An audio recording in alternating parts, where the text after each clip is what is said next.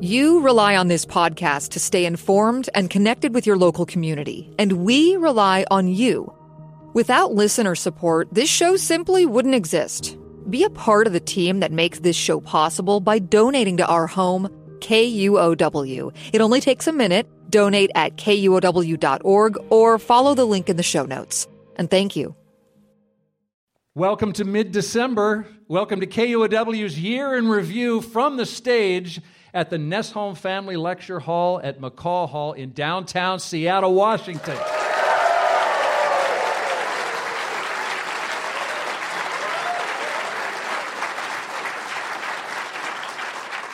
I'm your host, Bill Radke. 2022 brought us a new Seattle mayor, a new direction for our economy, a newly reopened bridge, and a new member of the United States Congress. Washington's Democrat district flipper Marie Gluesenkamp Perez is here tonight.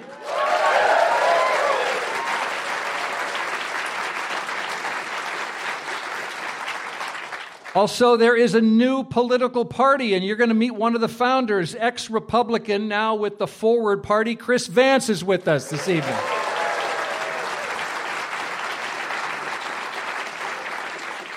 and you are about to meet the new face of compassionate hockey fandom. The mole whisperer, Nadia Popovici, is here.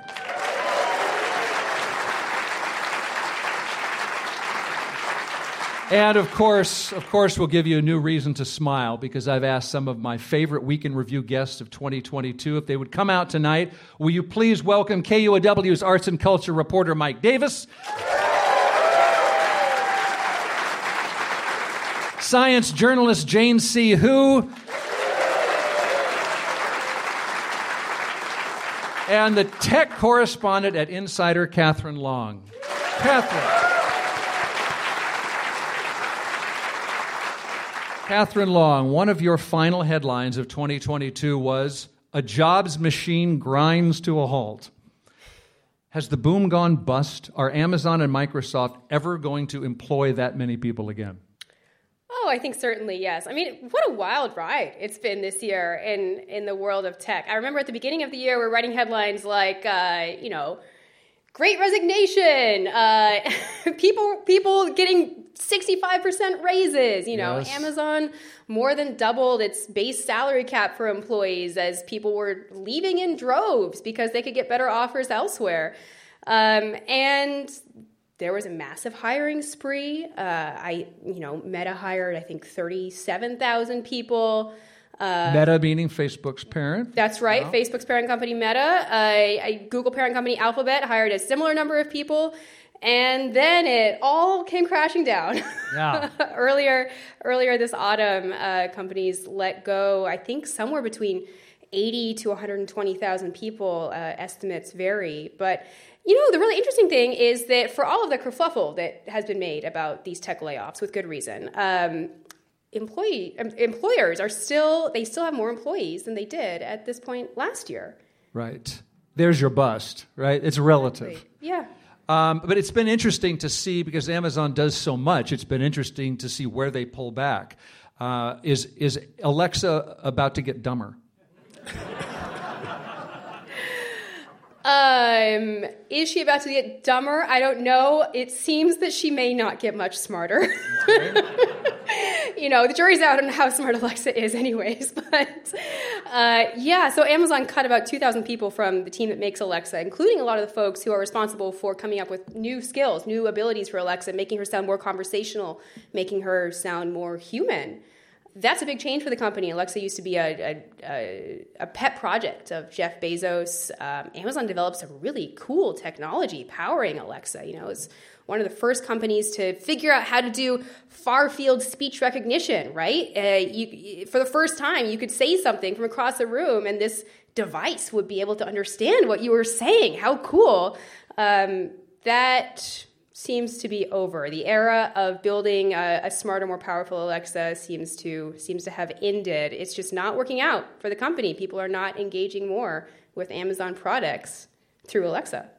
I am curious if there. I mean, we know there's Siri, obviously, and for a while Google Home was a thing. I mean, is this part of this decision just that there's too much other competition out there and it's not worth it? That's certainly part of the reason. You know, sales of Amazon's um, Echo device, the device that Alexa is on, uh, been facing stiff competition from the companies that you mentioned, certainly. So you mentioned that it seems like employment in the tech industry is back to where it was before the boom. But when Elon Musk took over Twitter and he fired all those people and then had to rehire a bunch of people, but then, you know, he still kept it low and he felt like there were too many people working there. And Twitter is still functioning with less staff. Is Twitter functioning? Mm. relatively, relatively speaking, depending on who you are. But my question is do you think that we'll see a trend in the tech industry where companies start trying to operate with less employees? I would imagine stockholders would love that. Oh yeah, certainly. You know, um, Amazon founder Jeff Bezos tweeted out, I think in October, batten down the hatches, right? Uh, the the the economy is is uh, in for a rough spot potentially. Um, yes, we've been seeing pressure from shareholders on tech companies to reduce headcount to be become more lean. Um, I think that that trend will likely likely continue. Although you know. One bright point uh, among the tech layoffs is that um, I think more than 70% of the tech employees who have been laid off were able to find a new job in three months. And half of those folks are earning more now than they were at their previous jobs. So there's still plenty of demand for tech workers. Although a little unemployment would be good news to some folks who are trying to buy a home around here or rent a home around here. Is that going to be a headline in 2023? Home prices plummet.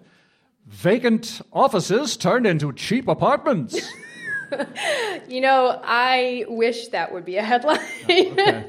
uh, but it's it's harder than one might imagine to turn an office into an apartment. Unfortunately, as Twitter found out recently. Yes.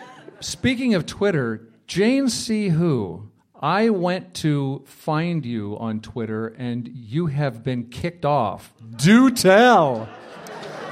Okay, so you all might know that Elon Musk bought Twitter, um, and this was, you know, in the end of October, early November, um, he had announced that he was going to relaunch Twitter Blue, um, a service where you could pay eight dollars a month and you get that little blue check mark next to your name. Um, it's usually verification for like government agencies or celebrities or lowly journalists. Um, so. Uh, I've reported on misinformation quite a bit, and I was really concerned about how that was going to contribute to misinformation because anyone could then pay $8 and get a little check next to their name and look like an official anybody.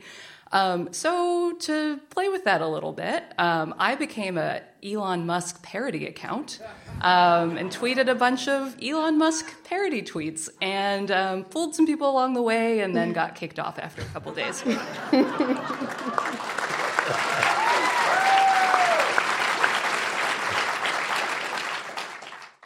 That's our local economy. Big story in 2022. By the way, you're listening to Year in Review live from the Nesholm Family Lecture Hall here at Little McCaw Hall in downtown Seattle.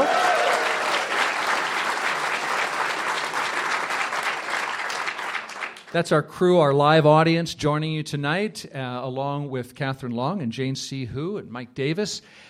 Our next highlight of 2022 takes us back to that red wave that became the salmon squirt. Inside joke here in the Nesholm crowd.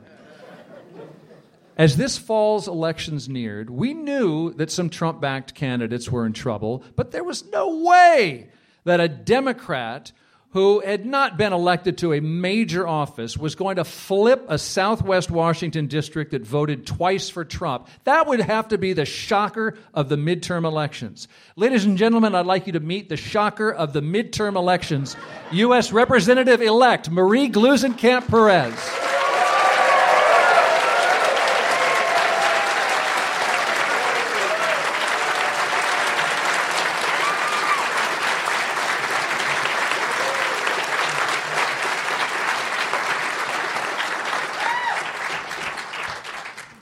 Representative elect, do you get a partial standing ovation everywhere you go? No, not at all. It's it's, it's actually unnerving. Please don't do that again. Congratulations. Thank you. Now, there I believe there's a recount happening today in Thurston County. Are you t- not technically elected yet? Uh, it has not been officially certified. Um, so actually, it's already over in Clark County. Um, Joe Kent uh, gained six votes. I gained two. Uh huh. So we're shaking in our boots. Yeah, yeah. Okay, when I was planning this year in review show, I thought, ooh, Marie Gluesenkamp Perez will definitely say no if I asked her to come all the way up from Skamania County to see us on, on, on a Thursday evening. What made you decide? Are you a big public radio fan? What made you say yes to me? Well, uh, my district actually extends to Thurston County, so it's it's it's you know hopefully you know tens of my voters will hear them. Yeah. We're very popular with those tens. We're very influential with those tens of voters. I want to air your, I think this is your most famous campaign video, a different kind of Democrat. Let's, let's roll that. My name's Marie Gluesenkamp Perez. Life looks different down a gravel road. We get our water from a well, we get our internet from a radio tower, and we heat our home with wood. I come from a long line of loggers. I'll rebuild jobs in the woods. I will invest in technical education to help rebuild American manufacturing. I'll protect our freedoms, the Second Amendment, and our right to make our own healthcare decisions. I approve this message as I'm definitely not your typical candidate for Congress. Timber!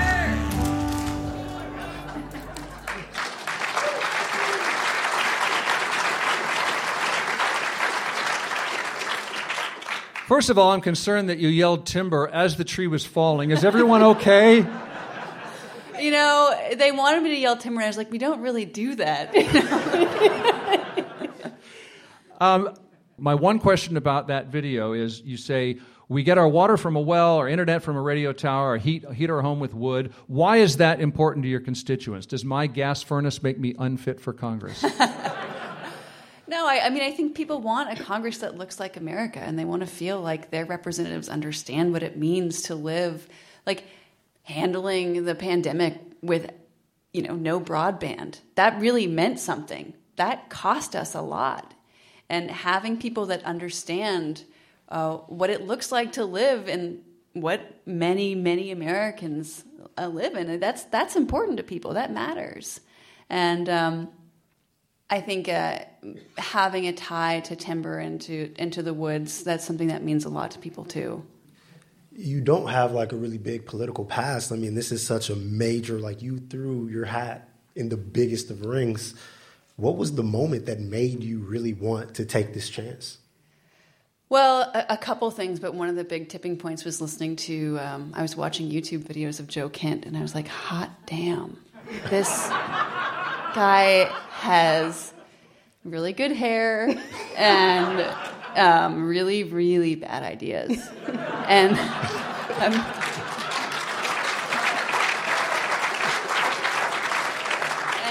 um, I was not seeing Jaime Herrera Beutler, my predecessor's signs uh, in the yards I knew they should have been. And, I was seeing a lot of Joe Kent signs in places that I don't typically see signs. And so it just felt like there was this momentum behind him and that he actually had a shot of unseating Jaime. And I really believe that the traditional pedigreed Democrats are not the solution to this MAGA extremism. Like people that work in the trades, people that work for a living, you know, I think that we have the most to say about this. Um, you know, and taking responsibility for that conversation matters. Like I grew up in a family where it's like if you have an opportunity to make things better, you have an obligation to do that. And I think like a lot of people that come from, um, you know, my dad's an immigrant. I think that really informs my sense of patriotism and duty uh, to our country.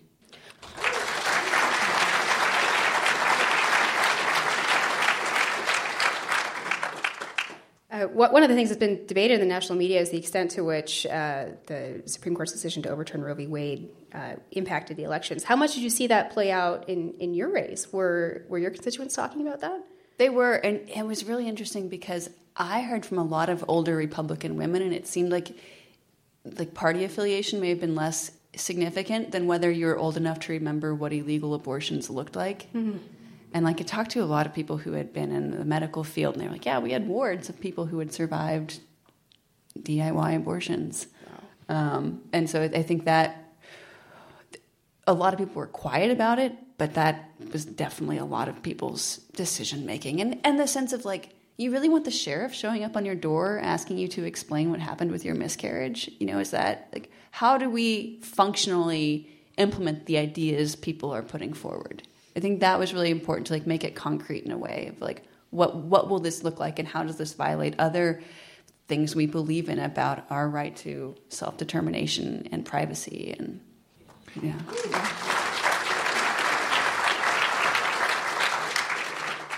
We're talking with Representative elect Marie Gluesenkamp Perez, Democrat from the 3rd District of Washington State. And you said, quote, I'm not going to Congress to be a party shill. You said you'll appeal to the middle ground. You've already talked about the environment tonight, uh, being pro choice. You're also a no on an assault weapons ban.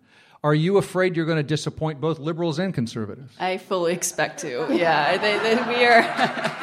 yeah, we are. I, am emotionally prepared to be at my peak popularity right now. Um, yeah.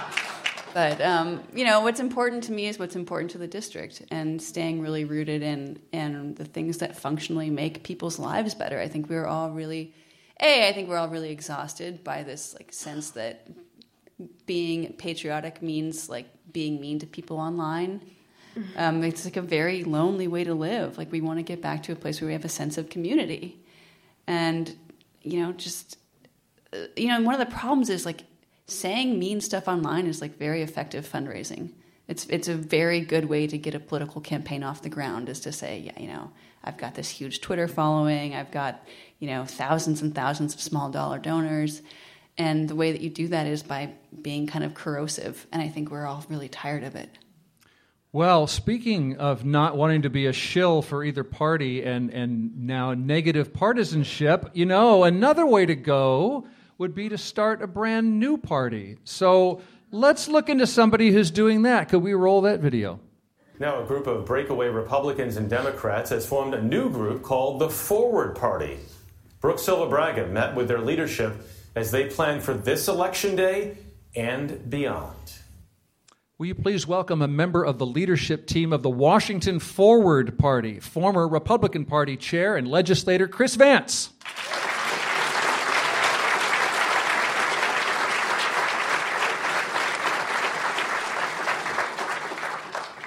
First of all, did the representative elect say you could use her face in that uh, in that video? Was that your camp? Was that the Forward Party's campaign website where I saw Marie Gluesenkamp Perez scrolling along? The Forward Party endorsed Maria. Okay.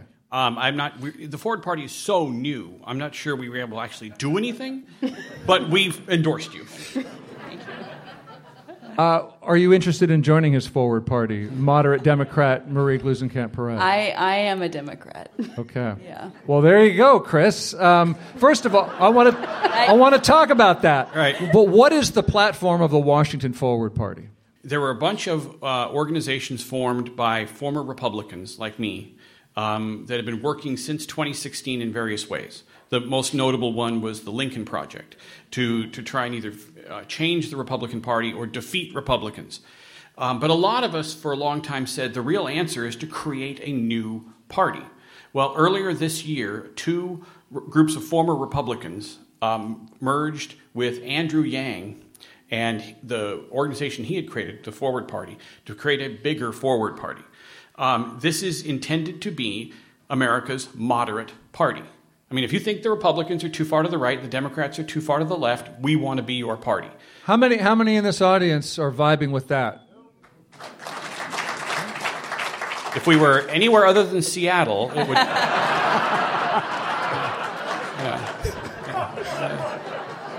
Fair enough.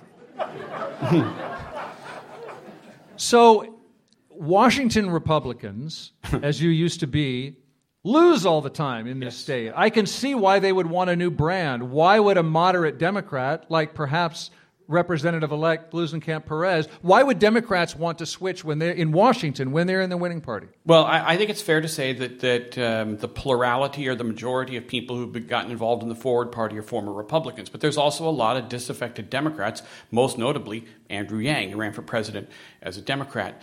Um, in 2020, there was a meeting in Washington, D.C., of a lot of prominent Never Trump Republicans, um, hosted by Evan McMullin, who's a big leader in this movement, who ran for the U.S. Senate in Utah as an independent.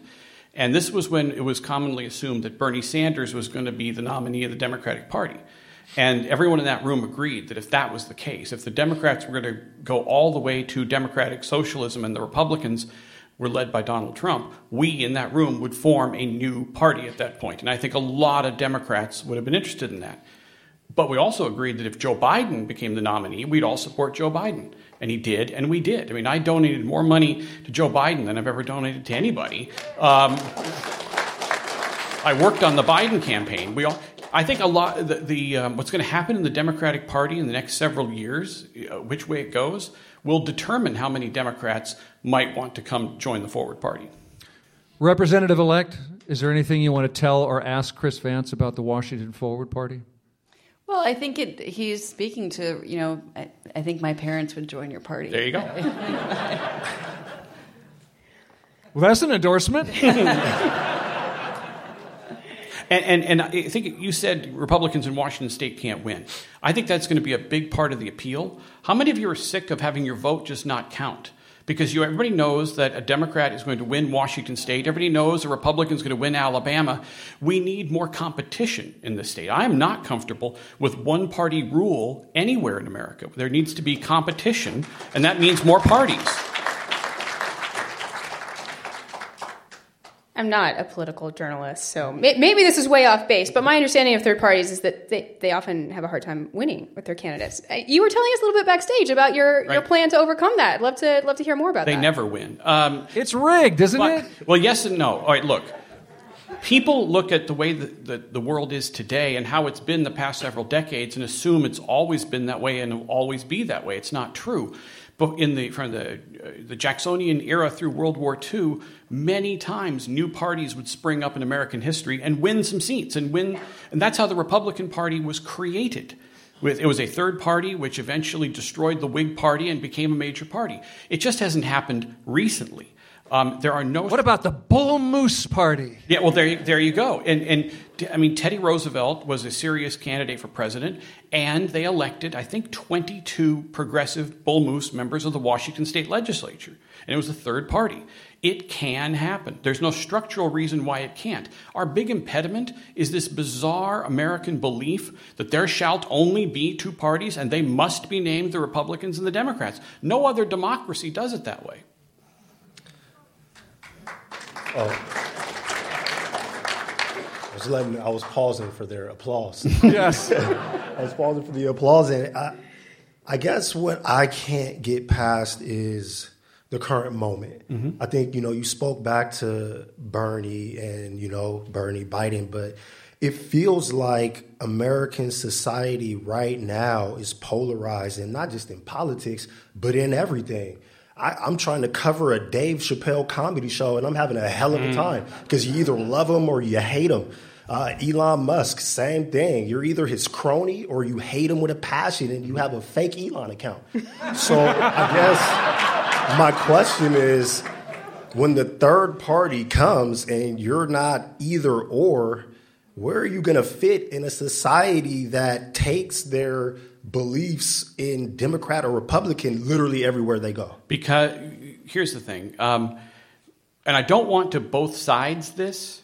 Okay, I mean. I disagree with the Democrats on some policy positions. The Republicans are flat out evil and dangerous. Wow. Um, so, but there are millions of Americans who just don't want to accept the reality you just enunciated. They want something different. And the problem is they have no choices. There's so many people out there. Every poll shows this. They don't like the Republicans. They don't like the Democrats. They just like one or the other a little bit less. And they have to choose between the lesser of two evils because it's a duopoly. It's binary. You only have two choices. Give them a third choice, a credible third choice, and I think you change everything. What is in it for the party to have somebody run a, you know, another serious candidate and split the vote. Yeah, that I'm surprised it's taken this long. Everybody's for someone to bring that up. You're going to be a spoiler. You're going to help Trump get reelected. Well, I mean, didn't Joe Kent spoil it for Jaime Herrera Beutler? He, I know he's he, in, he beat her. Yeah, he won. The, he won the primary. I mean, yeah. I suppose she was a spoiler. I, actually, I won the primary. that's true.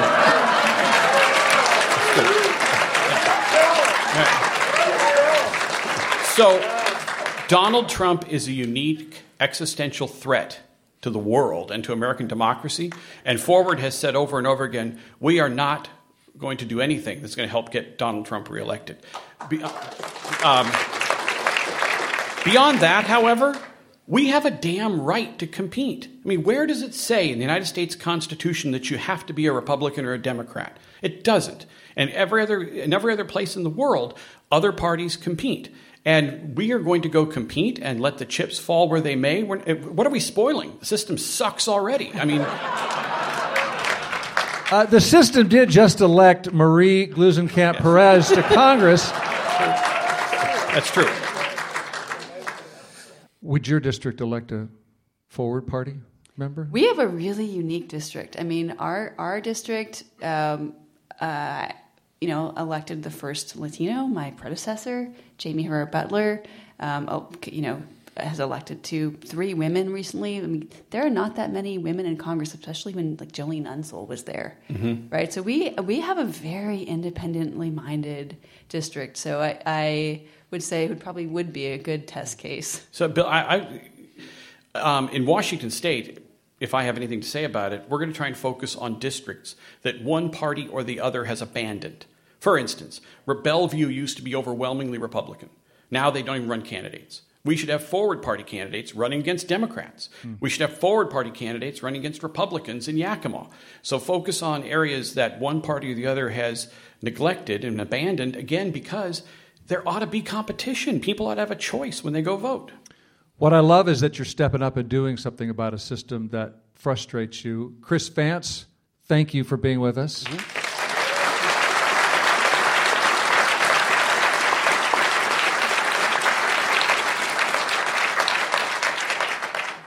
U.S. Representative elect Marie Gluesenkamp Perez talk about stepping up and accomplishing something. And I'm so grateful you're here. I believe you have things to do. You're getting whatever one does to be ready to be in Congress. Uh, with and and they and they have a one year old and they they made time to to come on KUOW. Congratulations and good luck to you in your first term. Thank you.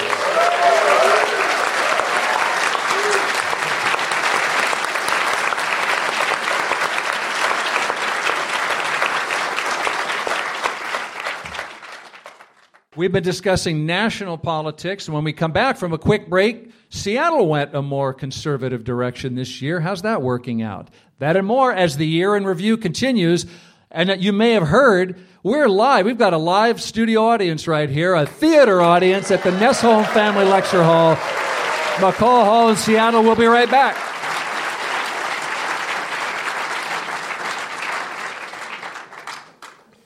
You're listening to Year in Review live from McCaw Hall in downtown Seattle.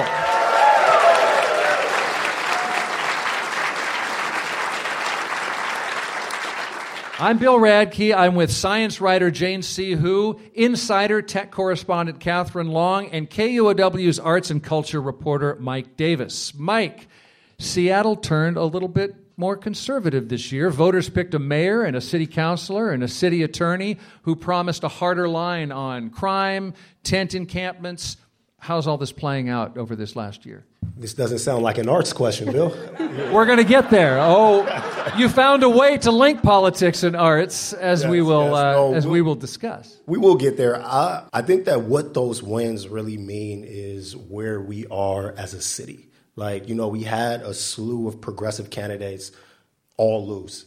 So, you know, we, we wanted to be a little tougher on crime. We wanted to clean up the streets, especially for those people who are going back to work.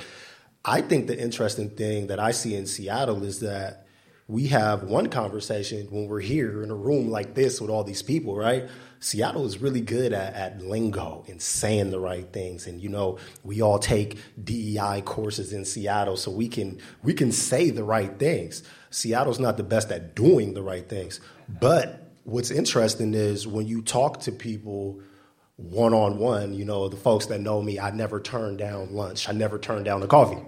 when you have those conversations, people will tell you, like, you know, I don't like having to walk to work past the guy practicing with his samurai sword, right? And I worked in Pioneer Square, and we literally had a guy that lived in a tent who would practice his poses with a samurai sword. When we had meetings at work, people would always say, "Oh, we have to, we have to keep the encampment. You have to protect. We can't do it." But then when I talk to actual people one on one, they're like, oh my God, I just walked past a man with a sword, right? So Seattle has this thing where we are not good at saying what we actually feel. And I think that those progressive candidates all losing was Seattle showing that we feel differently than we speak.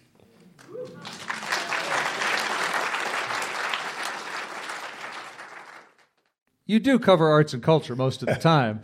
But uh, there's there's a, a, a, way in which the mayor and the city attorney found their way into your arts and culture beat, which is when you asked, "What is public art and what is a nuisance?" yes, yes, that is a question that still has not been answered. Uh, Mayor Harrell will say openly, though, that you know some of the graffiti is beautiful, but we also did just run a sting operation and arrest two graffiti artists. I don't know. I think that it's it's interesting to me as arts and culture reporter, not political reporter, that somehow graffiti is being linked to crime and like public safety. Like graffiti in itself is a crime, but the idea that cleaning up graffiti is going to score political points under public safety, I think that that's kind of a cop out.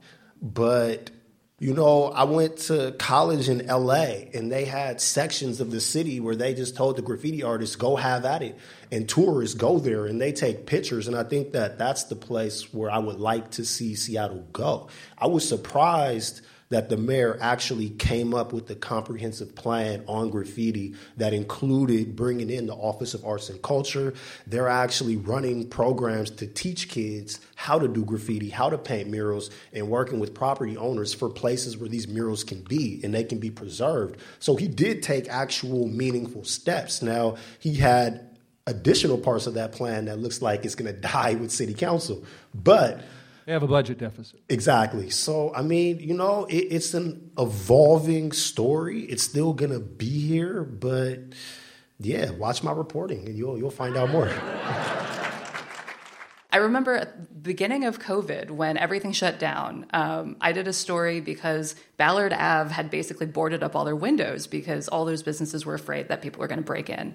And they hired people to paint murals on those wooden boards that they put up. And some of those artists were afraid to talk to me because they're mostly known for their graffiti tags and were reticent to take this money from people to be painting these murals. So I think that there is a very fine line in the kind of work that people need to do to sustain themselves, to keep living in this very expensive city, and to do the graffiti art that they, you know, that makes their heart sing. Jane Hu writes about science.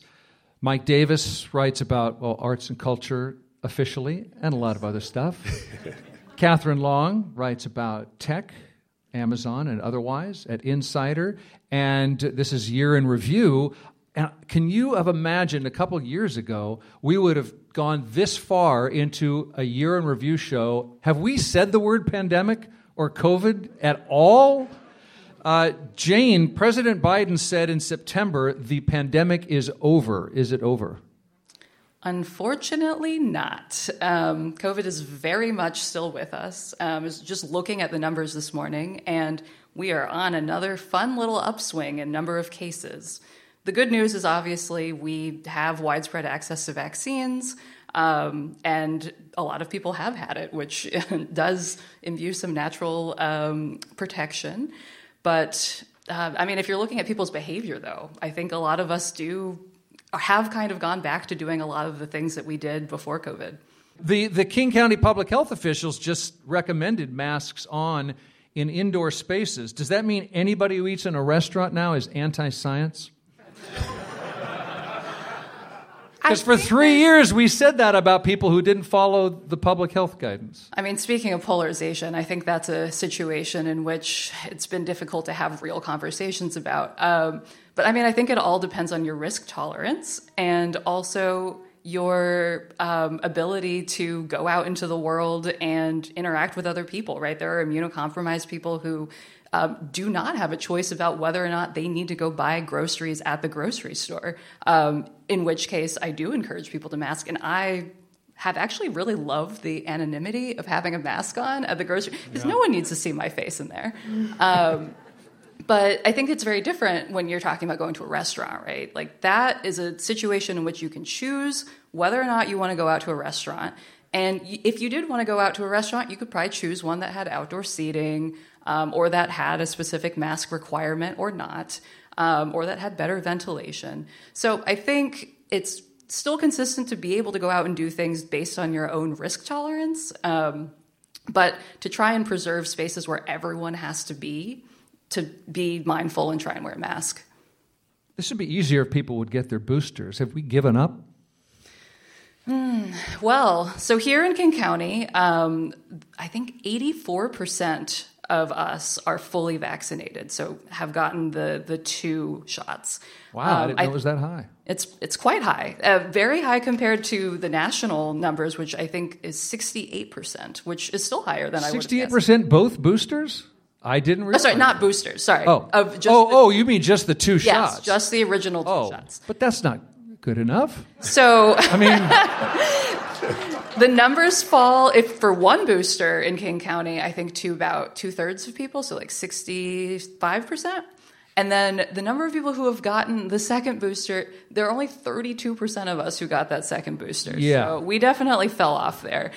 I don't know if it's giving up. I mean, I'm sure that there are some people who just gave up, but I do think that messaging around the booster was confusing. A lot of people were not sure if they were eligible to get it, when they were eligible to get it, where to get it. I've heard of situations just, you know, in my neighborhood Facebook group, people were like, I don't, I can't get an appointment anywhere and I really want one. Um, so I think that. Still in December? This was back when yeah. things got released to the general public yes. in I think September or October. Um, but I think that's really complicated the rollout as people have kind of moved on and we've been doing a lot of things in the world again and you know activities just picking back up. I think people have not necessarily had the patience to try and seek out the most recent information about how to get the fourth shot. Any final words? Uh, science writer Jane C. Hu, where we're going, it's the end of emergency or it's not? I say keep going. I think it's hard, especially now that we're dealing with RSV and flu on Triple top of COVID. And I think it's also important to point out that a lot of people, even if some of us feel over COVID, um, there are a lot of people who are still struggling with long COVID or even medium COVID. Um, just because you're not getting sick right now does not mean that there isn't uh, potential for uh, this, you know, long-term disability. And I think we should take that seriously. Can I ask one more question? Yeah. One of these two, I don't know who. One of you is an expert on on work from home.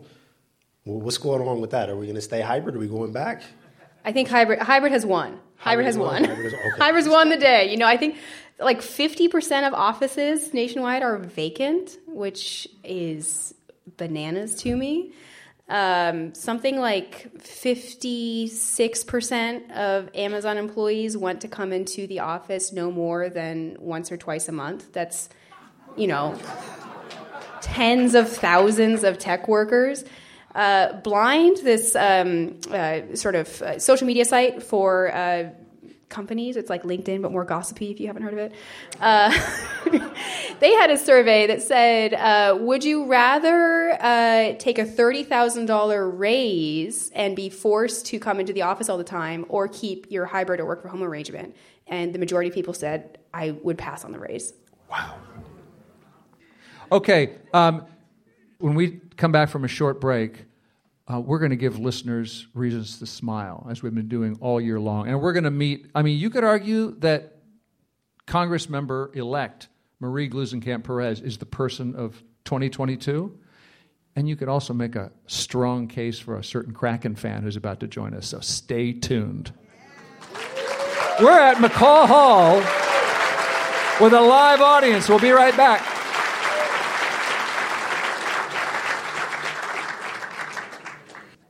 And we're back to KUOW's Year in Review with a live studio audience.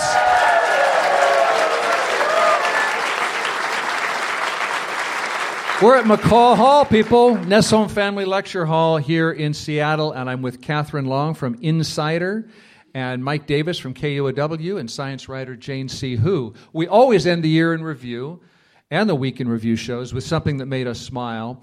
Our next guest made two nations smile, at least, and that's going to be hard to beat. Before we meet her, I want to ask you did anything make you smile in 2022? And what was that, please? So much made me smile this year, but the thing that made me smile the most was the movie Everything Everywhere All at Once. I haven't seen it. What tell? What is it about? Oh my god, it's it's Everything? It's about everything. there is no way that I could possibly describe this movie in one sentence, but it's about family, it's about connection, it's about uh, overcoming your your fears of your own greatness. It's incredible, and it's streaming right now. Watch it, Bill. Ah, I'm there for that. Thank you. Uh, who's next? Who smiled?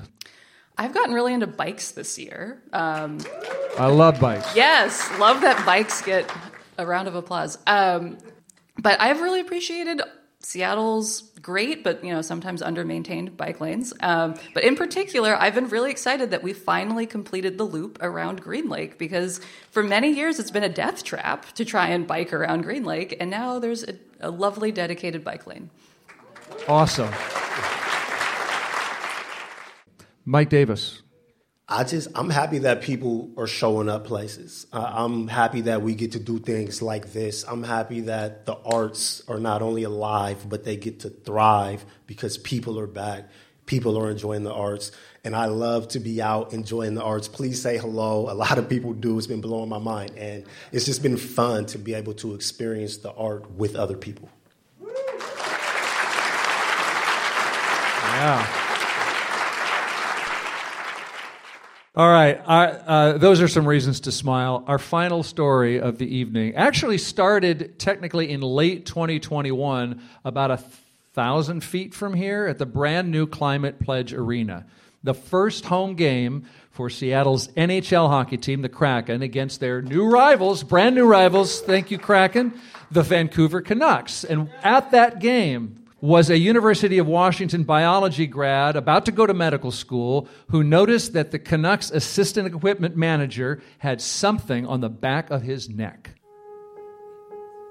She put her phone up to the glass, and on the phone it said, The mole on the back of your neck is cancer.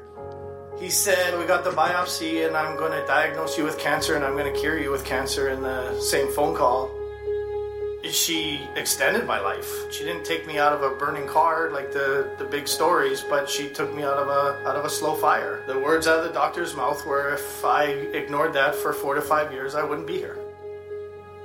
I want her to know that her persistence was what saved my life.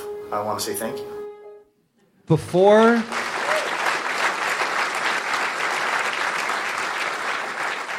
Before Brian Hamilton could say thank you to that fan, he had to find her. And so, on New Year's Day, Nadia Popovici's life took a turn. Nadia, will you come join us, please?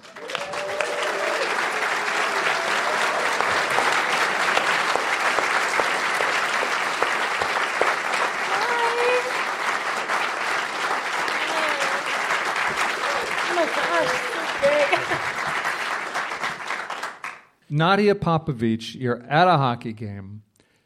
Why are you staring at this guy's neck? Oh gosh, yeah, that's that's the real question.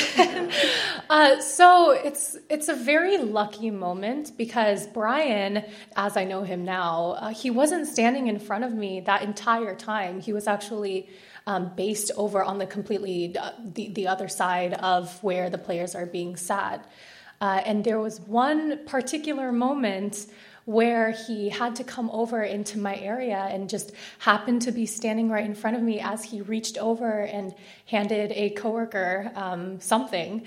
And in that moment, you know, they, they all have these collared shirts on um, and their neck is hidden, but because he reached so far, it dropped down in the back. And I got probably a three to four second look at a very concerning mole. Uh, and in that moment, that was that was all I got. Um, but I was very lucky to have background medical knowledge. I volunteered in a hemonc ward for four years, um, and I was a CNA before that. Um, and so I, I knew that because it was on the back of his neck, um, in perfect condition, that it had not been biopsied. And I knew that if a doctor looked at that, they would want to at least check it out. You know, it could not be cancer, but at least check it out. You could see it was raised. You could see it was the, the discolored. Are you part hawk? that's amazing to me. That's that's very funny. Um, maybe who knows? No, um, yeah, it was. It's if you can imagine it, it was smaller than the tip of a pencil eraser. Just seeing that from a, a distance, um, I I was very concerned. And I knew, um, even though I didn't want to say anything, because of course you don't want to point out something on someone's body that can be very intrusive. Um, yeah. Especially when it's not the, you know, that mole looks amazing. um, so yeah, I, I, I was scared and I, I didn't want to say anything. And afterwards, I, I actually regretted it. Um, but I knew that if that was my dad out there, if that was someone that I loved, and someone had a random piece of knowledge that could save his life, um, I, I would tell them just to take the chance. I, I know my colleagues have questions. Can you describe to us what a bad mole looks like so that we Yeah.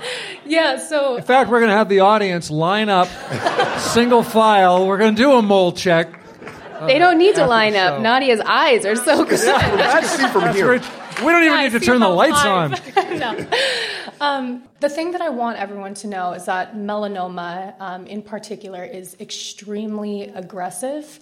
Um, it, if you are diagnosed with it and it's into the later stages, even if you survive, because it is deadly, um, it's it's very costly. Um, it takes a huge toll on your body to go through the treatments.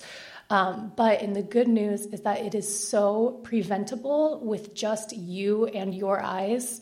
Uh, and so, most actually, most of the melanomas that are caught are not caught by dermatologists. They're caught by the patient themselves, a loved one who's, you know, looking at their back and saying, "Ooh, maybe let's go see a doctor." um, and so, yeah, you want to look up the the ABCDEs of melanoma. So things like asymmetry, a strange border, uh, discoloration. Is it blue? Is it different colors of of brown? Um, and and diameter. Is it getting? Is it growing? Is it getting to be bigger than the size of a pencil eraser? Um, and evolution. So how it's changing over time. Have the Kraken given you tickets for life yet? No, no, no. Really? But didn't they? Didn't the the Kraken and the Canucks help you with school? Yes, um, they they joined together and they gave me a five thousand dollars scholarship each. Um, med school is very expensive, so that that costed about you know three weeks worth of. Yeah, yeah. But I I am so extremely grateful. I, I did not grow up privileged at all. Um, the only reason I was able to go to undergrad is because I got a scholarship from Starbucks because I worked there, um, and so the the the money it means it meant a lot to me. Um, I, I would not. I owe so much of my education to the scholarships that people have given me. I wanted to be able. I was so happy I could tell you in person, Nadia, that um, I, you know, I when I was a kid, I, I, I loved sports. I loved my hometown teams. I was very attached to them. And and then over the years, I sort of felt like ah, I realized nah, they're pretty much interchangeable. And but but every once in a while, I get a I get a sense of a Puget Sound spirit. Sue Bird and Megan Rapinoe seem so local to me.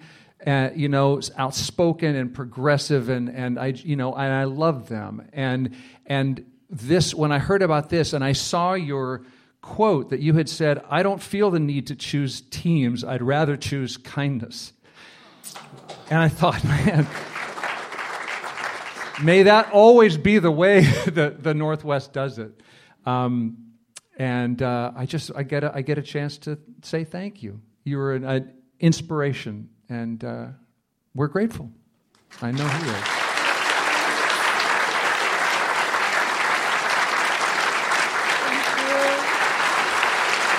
Thank you, Nadia. Nadia Popovici, ladies and gentlemen.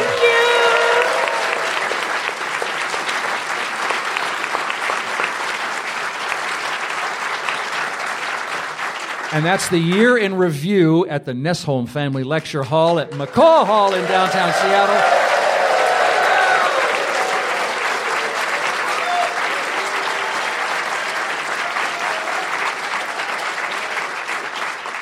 We did it. Thank you to my panelist, insider tech correspondent Katherine Long. Thank you for the whole year and for tonight. Thanks so much for having me. So happy to be here. KUOW's arts and culture reporter Mike Davis. Welcome to KUOW. And Thanks, Bill. I appreciate it. Let's have a great year together. Thank you. Yes. Science writer Jane Hu. It's been a joy all year long and tonight too. Thanks so much, Bill. Thank you. Thank you to our special guest, U.S. Representative elect Marie Gluesenkamp Perez. From the Washington Forward Party leadership team, Chris Vance. And apparently, future physician and Kraken fan and eagle eye Nadia Popovici. Thank you to the team that put this show together our events team, Charlotte Duran, Daphne Liu, and Amelia Peacock, Robert Jacob Springer on the audio, Juan Pablo Chiquiza on the photography, producer Kevin Kniestedt. I'm Bill Radke. Let's stay together, and I'll see you again in 2023. Thank you.